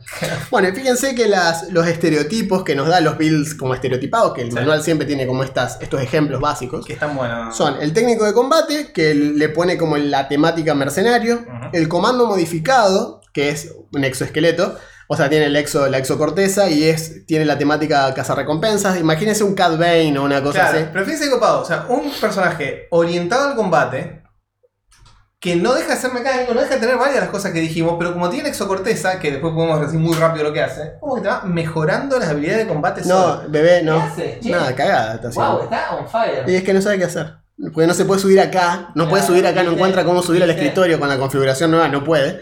Entonces está subiendo el escritorio al lado y nos mira de ahí con bronca. Claro. Eh, después está el saboteador, que tiene el- la temática forajido, que es como un luchador del desierto con su mascotita, lo Mad Max, un dron hecho así. Y después el ingeniero de astronave con la temática astronavegante, que es lo que decíamos, Naomi Nagata, una persona Claro. que se crió entre puertos espaciales y demás y sabe... La ingeniera de a bordo. Es un ingeniero de a bordo. Es el Ah. tipo que conoce la nave de punta a punta y sabe. Uepa. O, o Chewbacca, inclusive, es otro mecánico de Ah, es combate. verdad, es mecánico. Chewbacca es mecánico de combate. Sí. A pesar de que es un Wookiee medio que arregla todas las piñas. Dicho sea de paso, hay un truco mecánico que se llama reparación percusiva. Ah, sí, seguro. Y es una gran habilidad. Y lo que hace es que cuando fallás en un chequeo de reparación, le metes una piña y arranca. Claro. Es- ¿Vieron el, el- Funciona o muere. ¿Vieron el monitor CRT? A veces los monitores CRT no arrancaban. Eh, so- particularmente en Santa Fe, porque la humedad hacía que se desprenda uno de los, de los, eh, de los iniciadores verticales del monitor. Que era un falso contacto. Y una de las formas para que arranque era pegarle. Claro. Vos le pegabas y cuando hacía contacto, prendía. Ah, Me acuerdo que nosotros teníamos, con mi, mi hermano teníamos un Samsung de 17, los Sync Master, esto, Sí, acuerdo. Biomaster 17, en fin. Le poníamos una frazada arriba y le dábamos con una chancleta hasta que prendía. Y prendía. Y vos decías, me acuerdo cuando lo llevamos a arreglar, me acuerdo que el arreglo salió 100 pesos, pero lo cagamos a chancletazo a ese monitor, cobró, pero cobró como en un banco y no era, era muy barato el arreglo, pero era como divertido el chiste para, para, para", porque encima si vos le pegabas de más se volvía a pagar. Sí, o sea, obvio. si vos lo prendías y le dabas otra, no pagaba. Hay que saber dar el golpe, no Hay es que cuestión de la trompada. Por eso te digo, si No, no, en la película Comando tenés la secuencia en la que Schwarzenegger está en el avión. Tal cual. En el avión y el avión no quiere arrancar y él dice funciona o muere y le pega así con las dos manos. Bueno, Es eso un haymaker. Claro, eso lo pasó en Así que bueno, ese es el mecánico. Podríamos Se- seguir un rato más porque como toda clase de Starfinder hay para seguir cavando. Sí, tenés mucho Está- para especializarlo. Pero me encanta, me encanta porque realmente... Es una gran clase. Es muy versátil aparte. Es muy re versátil, versátil. Súper, o sea, empezamos con una muy versátil que era emisario. Ahora tenemos otra que es recontra Sí, versátil. puede ser hacker, puede ser mercenario, puede ser eh, un megaloboxing si te pones a hacer eso, ¿entendés? Podés ser un hacker del cyberpunk, puedes ser un Podés netrunner, diseñar tu propio vehículo, podés, ser, podés tener tu mascota. podés robot usarlo como un no. Claro. Una vez que le pones el truco mecánico que te lo permite usar como traje, de golpe la parte del dron pasa a ser un accesorio Claro. y empezás a customizar el personaje para pelear con el dron como exotraje. ¿no? Y ya de golpe cambia el, el arquetipo y no les hizo falta hacer una subclase independiente No, que lo use como, como traje o como Claro. mecha, porque ya tenés esto que te permite usar el dron como mecha. Sí, es De hecho, ahora que lo leo, Pandora lo podría poner con Talos, sí, de una. que es lo que hizo en. de una, en podría, tener, podría tenerlo por ahí. Eh, en fin, ya lo, van a, ya lo van a ir viendo. Esto hay mucho para cortar. Muchísimo. Pero bueno, esta ha sido la segunda clase del cosmos, el mecánico. Nos tiraron pues, el nombre que estaba bastante bueno, lo de especies espaciales, para cuando hablemos Ah, de razas de, razas de Sí. En algún momento vamos a empezar, ya que finalmente hemos terminado con la raza del reino. Ya terminamos con las razas de ID, así que lo próximo ya empiezan a ser razas de Starfinder. Eh, tenemos un anuncio nuevo, uno de nuestros amigos. eh, amigo Iván Dubner. Exacto, que es el dueño de Zeppelin, que es una empresa que hace puzzles, ¿sí? Hace rompecabezas. Este es un rompecabezas de 500 piezas. Es una ciudad, la ciudad de Kashir, una gran ciudad construida al norte de un antiguo reino. Sirvió como capital para toda la región norte y se puede apreciar su importancia observando los altos muros defensivos organizados en dos hileras, una más reciente y otra más antiguas. El invierno se hace presente en su máxima expresión, el manto de nieve parece anunciar un asedio inminente. Es una ciudad, un mapa medieval. ¿sí? un reino fantástico, Con referencia. con referencias, ¿sí? Bien mapa de rol, digamos. Bien, bien mapita de rol, sí, tal cual. Tienen el- el- la, la puerta radiante, ¿sí? el, el digamos, el sector de comercio, los bosques de tal cosa. Está todo así. Es un mapa de un rompecabezas de 500 piezas que armado quedan 30 por... eh, 30, Por 35 por 50, más o menos, para que se den una idea, es la hoja de dibujo técnico de 35 por 50. Ese es el, el- el largo en el que queda, el ancho y largo, largo en el que queda. Eh, son de buena calidad, hemos armado Sí, un par nosotros bueno, y bueno. tiene muchos diseños custom si lo quieren revisar. Nosotros vamos a dejar, esto lo vamos a sortear, ¿sí? lo vamos a sortear en el episodio 120, en el vivo del 12 de enero vamos a hacer el sorteo. Sorteos de esto y otras cosas. Así que recuerden que vamos a sortear esto y vamos a sortear las miniaturas que nos había dejado Curanto. Eso van a ser dos sorteos en ese vivo. Ujú. Así que las miniaturas las vamos a sortear probablemente con los que estén ese día en el vivo. Yes. Y esto vamos a hacer un sorteo más tradicional, en el cual van a tener tiempo de participar y lo vamos a lanzar más cerca de la fecha para que no se cuelguen, porque si lo largo ahora para el 12 de enero es mucho tiempo y no se van a acordar, Nadie. ni yo me voy a acordar, así que esto lo vamos a sortear. Ahora en la descripción van a estar puesta, ¿sí? y lo vamos a mencionar en Instagram, pero vamos a hacer el sorteo en, en- en ley más cerca de la fecha del vivo para que haya una semanita para que participen. Y se sortea en el vivo, ¿sí? Así que bueno, vamos a hacer una rápida pasada. Sí, hubo una vez más bastante feedback. Sí, La gente tuvo bastante que decir. Me alegra que los goblins sean tan queridos en general. totalmente. Hablamos en Anchor, les preguntamos, Torte lo trajo 50-50. Mirá vos. Una vez más la democracia Mirá no vos. funciona, pero, eh, no pero me funciona. sorprende. Diego nos dice, no jugué ninguna, al menos como jugador. Como DM sí y fue divertido. Pero lo importante que este comentario es que vengo a decir que si sale el equipo de mate de Rollcast me mandan uno para Munro. Eh, no es mala idea. Muy bien. Alan nos dice, cuando pueda hacer player aprovecho a divertirme a pleno con razas copadas que necesitan justicia. Hay razas que se satirizan mucho como los goblins o los kobolds. Son mucho más interesantes de lo que parece. Estoy de Estoy acuerdo. de acuerdo. Sí. Y Perro Asdf nos dice, que es la famosa hacer track en la ASDF. Dice, uff, recién los alcanzo. Desde julio los sigo y por fin puedo comentar. Con un amigo lo seguimos y garpa un montón porque él está empezando a masterear miles de cosas para comentar, pero no da el espacio. Vamos. Tranqui, tranqui, nos van a Eh, seguir hablando. Sí, tenés tiempo, te puedes caer en los vivos, charlamos. Pueden dejar, es más, pueden dejar comentarios en videos anteriores y nosotros y respondemos. nosotros respondemos, sí, sí. No hay problema, no, no es que tienen que estar al día, digamos. Y el cantidad de reproducciones total es tres patitos. Tres Eh, patitos. bien, Fósforo de madera. fósforo de madera. Me acuerdo mm, eh, mi hermano, en uno de sus arranques de maldad, mi hermano es un tipo malo a veces, cuando se lo propone es malo, Eh, le había dicho a mi vieja, mi vieja es, es muy, es muy crédula y mi hermano es muy malo, lo cual es una combinación terrible. Combinación Eh, le había dicho. mi vieja- Estaba, habíamos comprado fósforos. y Eran los, los que eran los eh, fragata. Claro, los Que fragata. como todos saben, por algún motivo, los fósforos vienen en 222, 444 y configuraciones de ese estilo. Y era, un, era, era uno de 444 fragata. Mi hermano le dice a mi vieja, ¿sabes por qué son 444? Y yo ya sabía que esto iba a ser una mentira aberrante. Mi vieja le dice, no, no sé. 444 son los pedazos de madera que se usan para hacer un barco. No podés hacerlo con más y no podés hacerlo con menos porque es mala suerte. Y mi vieja, ah. Y yo lo, lo quedé mirando. ¿Cuánto sabe, te pide? No, yo lo quedé mirando, viste, como cuando le tiraba igual intención, como lo miraba así como diciendo, ¿qué está diciendo? ¿Bolacero? Y nada, Felipe se cagaba de risa, ¿no? pero bueno. es- Es muy bueno. Bien. Eh, Tenemos bastante Estoy, justo estaba leyendo uno acá de raza de los reinos enanos, una, un- justo que hablábamos de los que nosotros sí respondemos a los episodios. Bien. Justo Vladimir nos dice, ¿cuál es el enano más diabólico? El de montaña. El de. Montaña. Muy bien, muy bien chiste. Ideal para nuestro amigo LS que le gustan Exacto. todo ese tipo de chistes. Ese juego de palabras. Eh, bueno, nos estuvieron respondiendo un poco sobre lo que hablamos la vez pasada. Peter, por ejemplo, nos hizo dos comentarios. Nos dijo, primero nos decía, es horrible esto de estar al día con los episodios porque no puede hacer como cuando nos escuché que escuchaba como cuatro episodios por día. Bueno, sí, es lo malo de esto, pero me ha pasado a mí también con podcasts Sí. que yo sigo. Y eventualmente, cuando te cebas con un programa, eventualmente los alcanzas. sí. Y de golpe te encontrás con el vacío existencial de, ¿y ahora? ¿Y ahora qué hago? Sí, es lo que pasa cuando maratoneas una serie, por ejemplo, Mm. y la terminás y decís, ¿y ahora? Y nos decía, para agarrarse a piñas, ¿qué prefieren? ¿El clásico tablero cuadriculado o el hexagonal?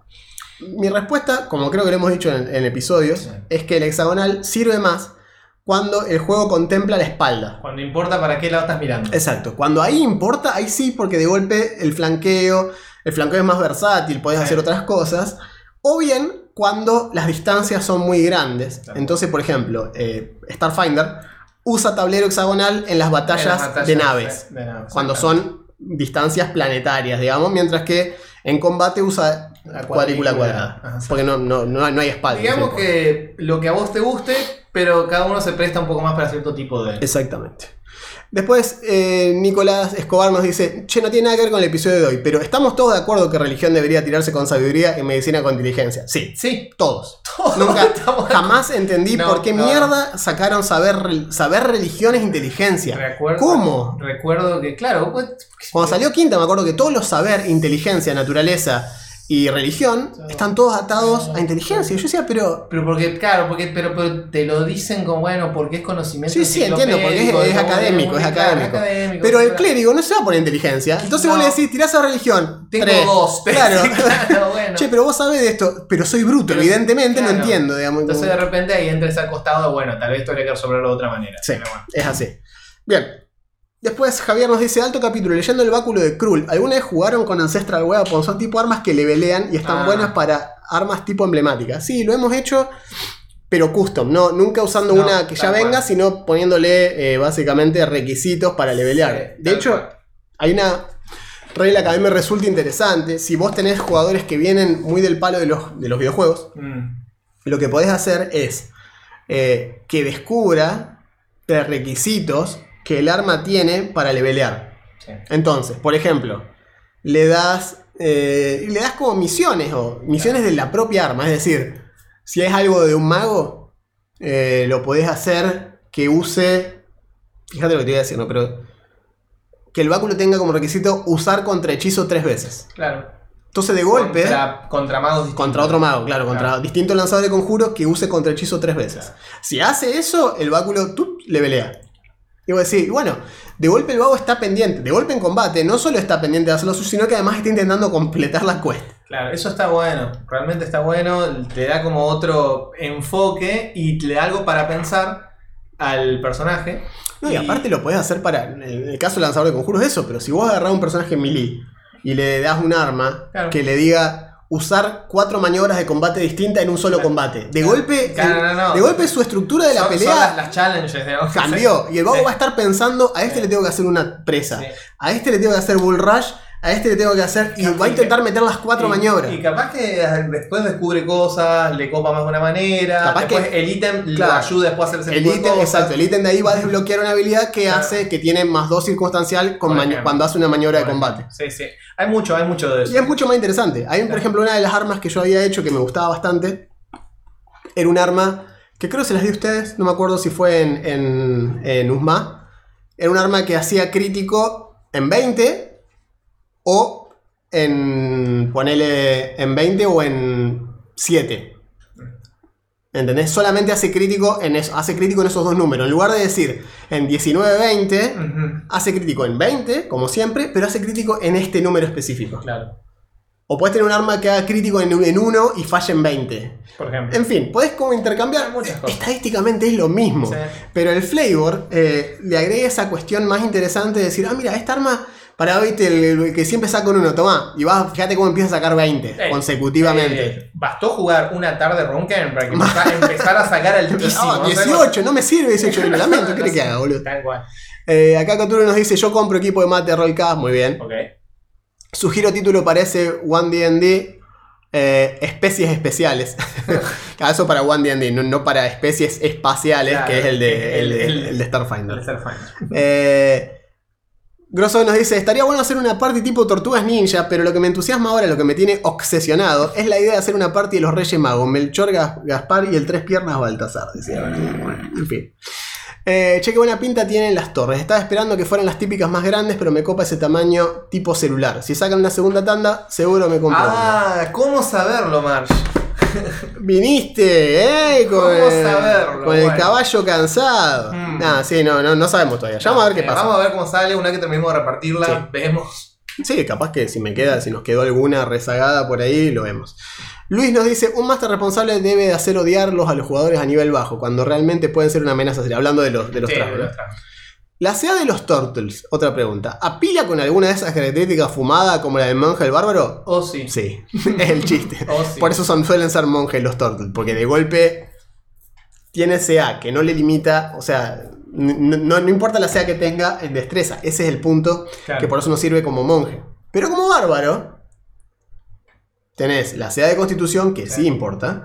Y la CA de coso, y la CA de natural, que es más 7. Claro. O sea, ajá. que un bárbaro que ya No. tenga, si le gastás todos los puntos en constitución, Sí. te sea 18, eh, en- constitución 18, perdón, ya arranca con CA 21. digamos. O en Wisdom, porque el monje, El monje con Wisdom. suma con Wisdom. Es más, el Turtle te da un bonus más uno a Wisdom. Con lo cual, ¿eh?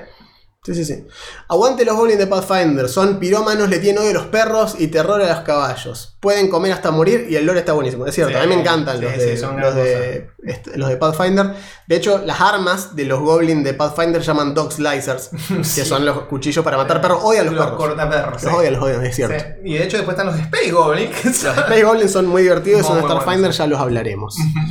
Luciano dice, como, como, como siempre amé los exagerados y poco serios que son los orcos y goblins de Warhammer. Eso hizo que cuando vi los goblins de Pathfinder, que también van por ese lado, todo exagerado, todo ridículo y del extremo, se convirtieron en mi prototipo de goblins ideales para rol. Sí, para mí también. Cosa que me duró hasta que conocí a los de Sombra del Rey Demonio, que amo que sean hadas deformes, burdas y obsesivas. Sí. Trato de meterlos como en las opciones de raza jugable en casi todas mis partidas de fantasía, independientemente del sistema. Bueno, es que más, sí. más uno por mencionar Shadow Demon Lord. Es Y que sí, sí. a mí también me gusta ese origen. Que por eso la otra vez, en ese episodio, como de golpe le dieron trasfondo férico, dije, che, alguien estuvo leyendo Shadow Demon Lord en, Totalmente. en Wizards. Sí, sí, sí, sí, es que sí. Acá Ignacio nos viene con el Actually de esta semana y nos Ah. dice, en Fandelver los goblins tienen logos comunes en la cueva, los cuales en el manual detalla que están atados de una manera muy carente y mal alimentados.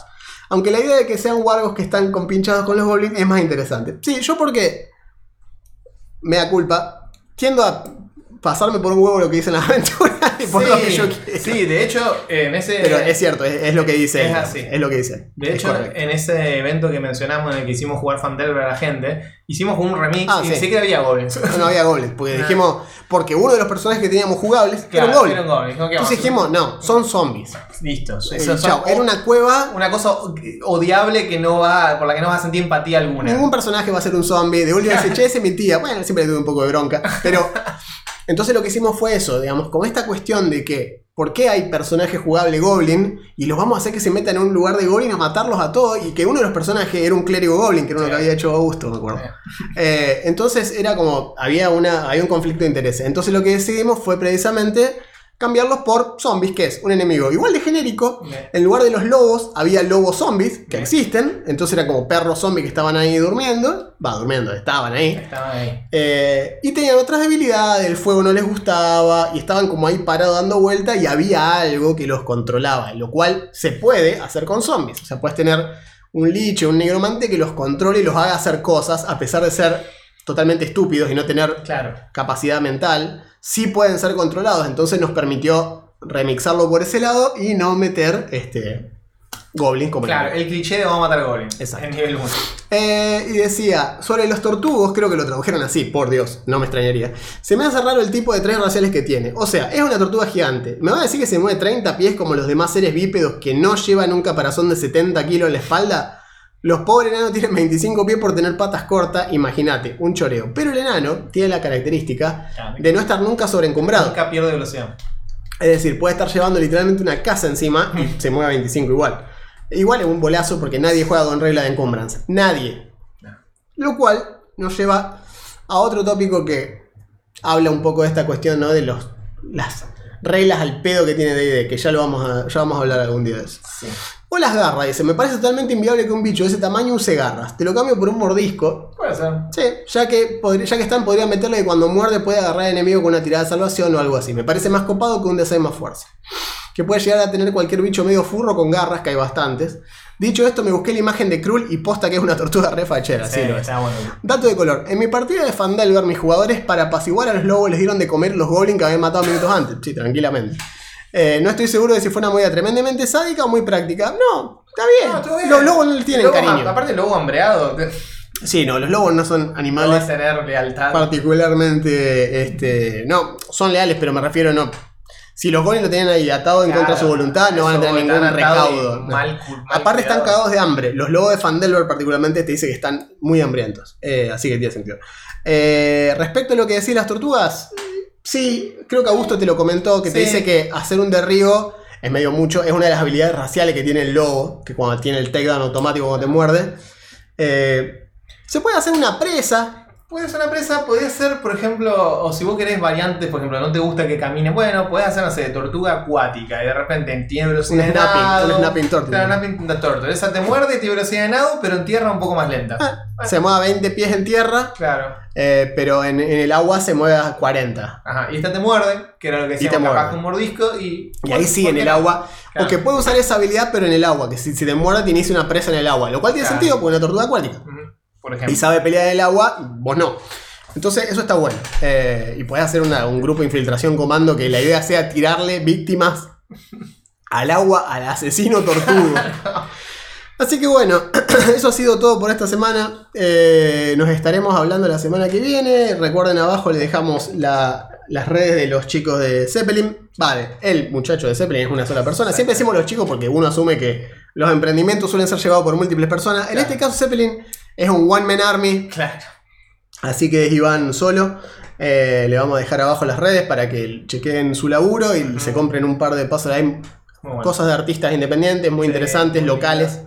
Eh, así dice que... que, en el futuro no haya una colaboración Rollcast Zeppelin. guarda la tosca. Sugieran, sugieran de qué les gustaría un rompecabezas temático de Rollcast eh, para que haya ahí. Habíamos pensado en, en hacer tal vez uno con todos los dragones, cuando estén los 10 dragones, o hacer uno hacer uno que tenga también a Tiamat y a Bahamut. en fin. Mm. Vamos a ver, vamos a ver qué, qué pasa con eso, pero habíamos pensado algo así. Eh, lo veremos, lo veremos. El, el solo el tiempo dirá, pero siempre estamos abiertos a sugerencias.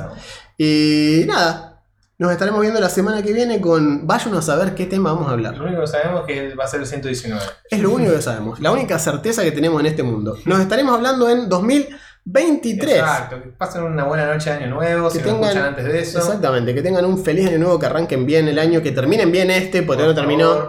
Nunca, nunca canten victoria. No, Por eso no decimos, no, este año se pasó. No, todavía no, pasó. Nunca digas eso, digamos. Es como que. Siempre va a pasar al último momento. Sí, sí, sí. Por eso digo, entonces, nos estaremos hablando el 2023. Que tengan una feliz fin de año, un hermoso comienzo del 2023. Exacto. Y hasta ese entonces, ahora sí, yo soy Juan. Yo soy Augusto, gracias. Esto fue Rollcast. thank you